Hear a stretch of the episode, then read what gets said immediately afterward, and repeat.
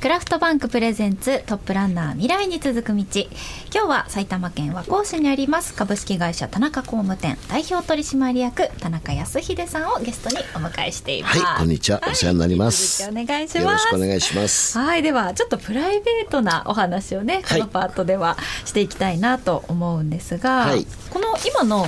建築の道を目指されたのが、まあ、高校生の時っていうお話がさっきあったと思うんですが、はい、なんか学生時代って、まあ、どんな、えー、学生だったんですか？思い出とかありますか、ね、自分はもう今年ね64歳になったんですけども、うん、やっぱ高校生の頃っていうのはもうそれこそ50年近く前なんですよね、うん、もう45年、ね。はい、もうその頃っていうのはやっぱりちょっと今にはないのかなと思うんですが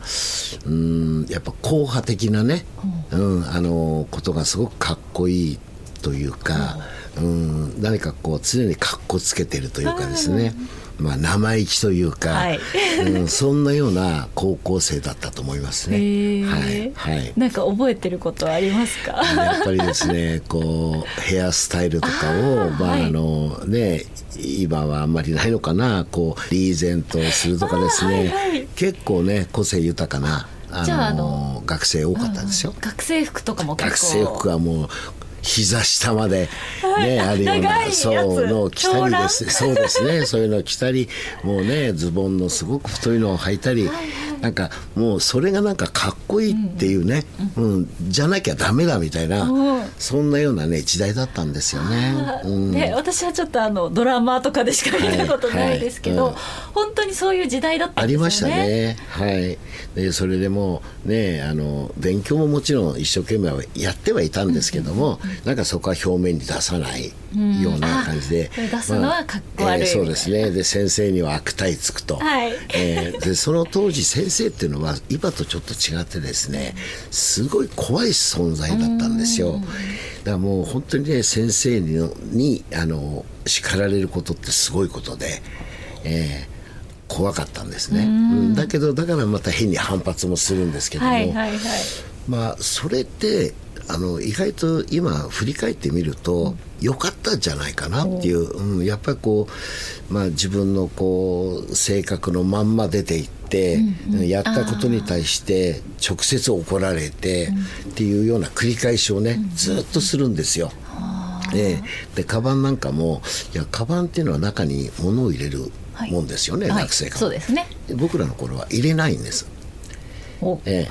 え、入れられるようなカバンは持たないですね。なんかあのペンタンコの 飾りなんですよ飾り。ファッション。はい。だからもうそういうねなんか今考えると馬鹿げてるよなと思うんですけども、もうねアルバイトして、あアルバイトもされてたんですね。アルバイトもしましたね。でやっぱりあの親に言えないね、買い物ってあるわけですよ例えば学生服を作りに行くとかですねそういうのってお小遣いでみんなやるんですか？あの親からはやっぱりもらえないですよ。そういう変変な学生服を作る。標準なのは買ってもらってるわけなんで、はい、えー、何なのこれっていうような。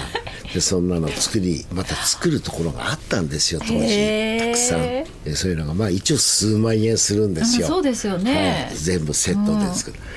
そういうのをね作るがために一生懸命ねガソリンスタンドでアルバイトしてみたりね、はい、いろいろしましてね。何のためにね働いてんのってことですけどもでもその頃はもう本当にねそういうことのためにっていうのはね意外と皆さんやってましたよ、ね、ただみんな勉強はしてました。あそうなんですね、はい、なんか隠れて。やヤンキー勉強もしないみたいな、はい、パッパラパーみたいなイメージが、あったけどそうじゃないんですね。やっぱりねやることはやっぱやってましたよ。はい、それは見せなかっただけなんですね。あのそれってまあかっこ悪いというかですね。うん。だからみんな成績も悪くなかったです。はい。はいかっこいいじゃないですか。えー、かかっこいいんですよ。かっこいいんです。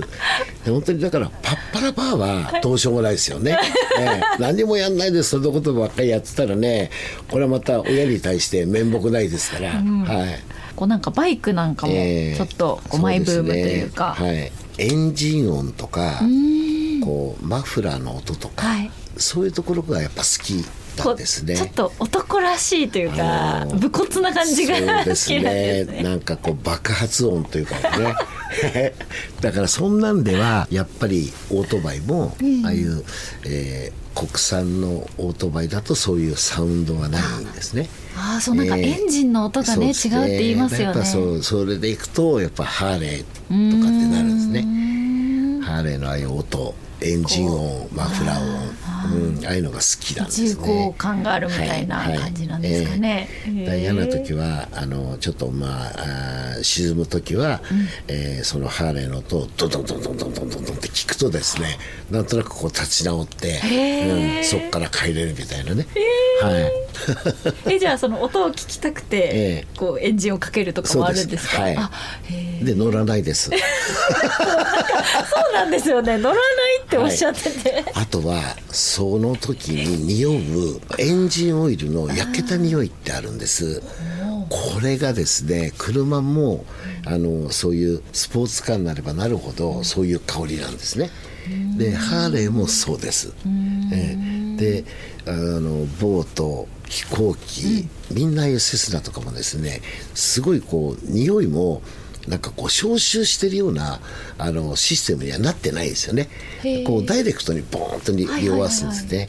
そういうのが好きであのガソリンの匂いがとっても自分は好きだったんですねきっと、うん、あれがなんかこうすごいこうなんていうんですかねいい匂いというか、うん、オイルの匂いとか、ガソリンの匂いといね。香りがね好きっていう人、はい、きっとその辺もきっとあったんだと思うんですよね。へえ、はい、確かに他になんていうんですかねそう隙間でできる趣味だったりとか、えなんか時間使僕はですねあの和太鼓。あ、はい、和太鼓が、えー、小学校5年生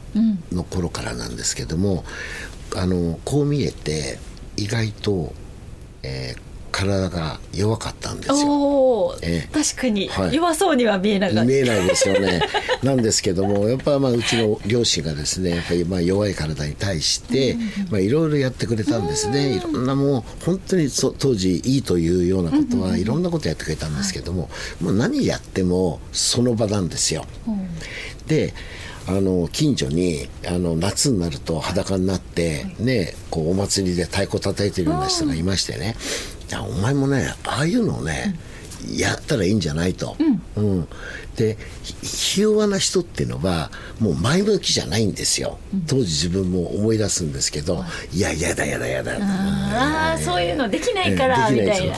でも、まあ、無理やりねそういうところにあの自分を連れてかれてもうすごくつまんなくて、でなんかやれって言われても照れちゃうし、ね大体がやる気ないんですね、そしたらたまたま今和太鼓ってすごくブームに今なってるんですね、うん、世の中で、はい、それの一番走りの頃に、えー、と上野にですね湯島天神という、うん、あのところがあって、はい、そこで、はい、今の、えー、プロ団体スケロク太鼓というね、あのプロ団体が、えー、もうプロデビューしたんですよ。して、はい、それの稽古をずっとしてるところがあったんですね、はい、でそこを知ってる方がたまたま僕らの近くにいて、うん、じゃあねお前ねあの連れてってやるよということで、うん、毎週ね日曜日に僕を連れてったんですね毎週？はい。それで、まあ、うちの母親も一緒について行ったりしたんですけど、うん、で僕はそれを見ていやすごいわと思ってドハマりしちゃったんですね。でそこからもう10歳からもう今54年、うん、太鼓は打ち続けてます。ずっと。はい。でなおかつ、えー、自分の会もまああのまあ、必要に応じて作ることになってしまって、えーと、和太鼓チームみたいな、和和光太鼓というねあの、まあ、和光市を拠点にあ、はい、あの和光太鼓というのを作りまして、それが50周年を迎えるぐらいに今なったんですね。すごい。でただ僕らもやっぱ厳しい稽古をもう子供ながらにやられて、それですごくその時はきつかったんですけどもそれがすごくためになっていていまだにあの守るものをきちっと守りつつやってるチームなんです。だからまあそれがあのまあえー、いろんなご縁に結ばれてるのかなということで、まあ、いろいろ国立劇場の舞台であったり、まあ、国際フォーラムであったり浅草公会堂であったりっていう結構な、あの草月ホールであったり井のホールであったりっていうところにもあの依頼を受けて行ったりまたあの国内でも、えー、伊勢神宮とかですね伊勢神宮にもあのもう数回行ってるし、ね、また今後もあるんですけども。だからまた外国にしてもイタリアロンドンそれからベイルートそれから東南アジアは結構行ってますね。はい、外国でもやはり人気というか、はい、日本の文化というか、ねはい、えー、日本の文化全般が人気はあるんです。ただその中で最近はやっぱり聞く側も慣れてきてるんで、うん絞ってきますね、もう何でもいいという部分じゃなくて、うん、うんああいうのが聞きたい。こういうのが聞きたい。このチームが聞きたいっていうことになってで、えー、の僕らもアメリカも含めていろんなところにこのコロナの前までは年間にこの趣味としてやってましたけども年間4回5回は海外、えー、すごい。であとは、えーまあ、国内では大体50か所ぐらいイベントをあのこなしてたんですね。その他稽古稽古がもう週に2回あるんですけども週に2回、えー、だからもう大半太鼓なんですよ。そうです、ね、えー、ただ昼間は、まあ、もちろん皆さん専用のものがあるのでそれ、ね,、一生懸命やって、はい、まあ、太鼓をやりたいがために、えー、日々を一生懸命、まあ、これも家族もいたり、ね、職場もあったり学校もあったりっていろんなね、ね、あのー、メンバーもいますけども、ここにみんな努力して今もやってます。いやすごい、はいしかもねそれが50年続いてる、っていうのもすごいですし田中さん自身も10歳から、はい、続けて僕も10歳の時があったんですよ。いや、もう分かってます。そうですよね。はい、いや、そのさっきで言うその、はい、こう突っ張りの学ラの時もやってたってことですか、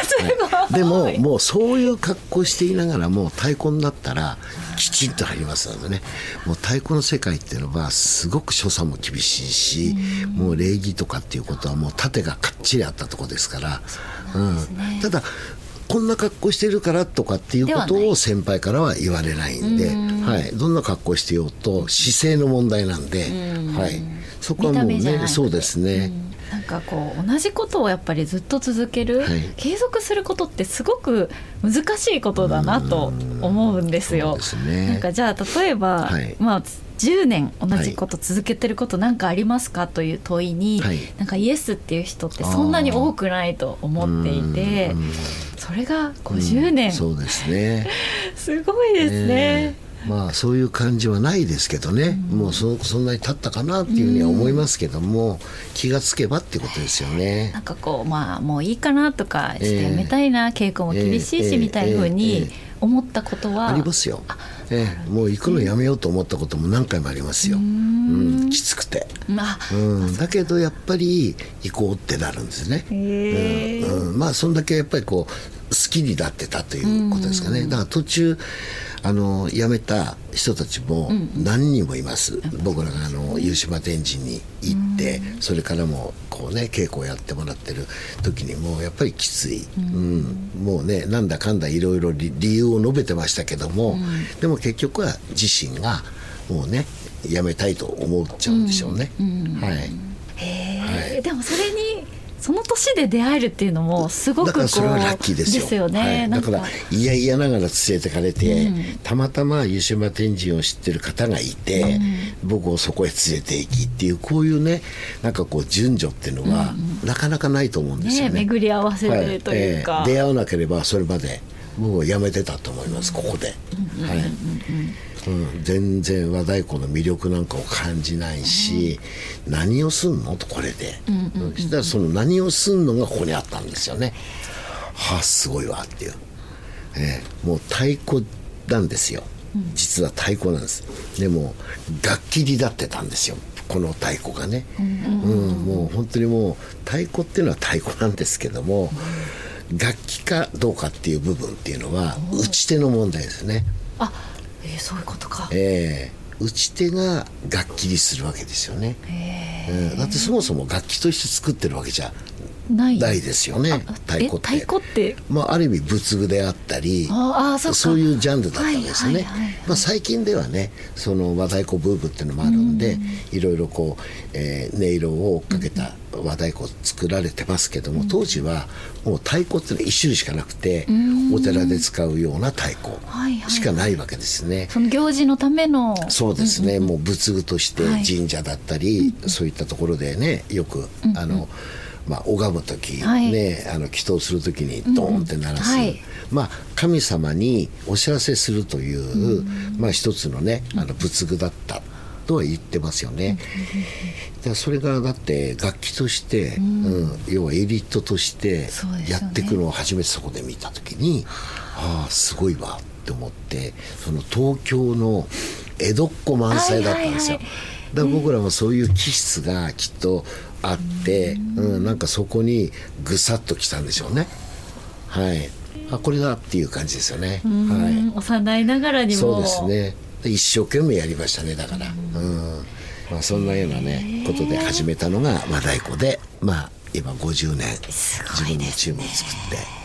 てやってます。ぜひ聞きに行きたいです。ええ来てください。はい。東京でもされますか？いろいろやってますね。あのうちのホームページ、うん、えー、和太鼓会和光太鼓という中で検索していただきますとホームページも、うんうん、あのちょこちょこちょこちょこ更新されてますしそこにあの公式 LINE っていう申し込みの部分があるので、ここでまあ公式 LINE にまた参加していただきますと、うんうん、お知らせが。いろんなお知らせがもうやめろよっていうぐらいいきます。一応、えー告知と、それから結果とっていうような形で、ね。えー、ちょこちょこちょこちょこ、えー、ちょっとチェックしてみます、えー、ぜひぜひぜひ、はい、えー、よろしくお願いします。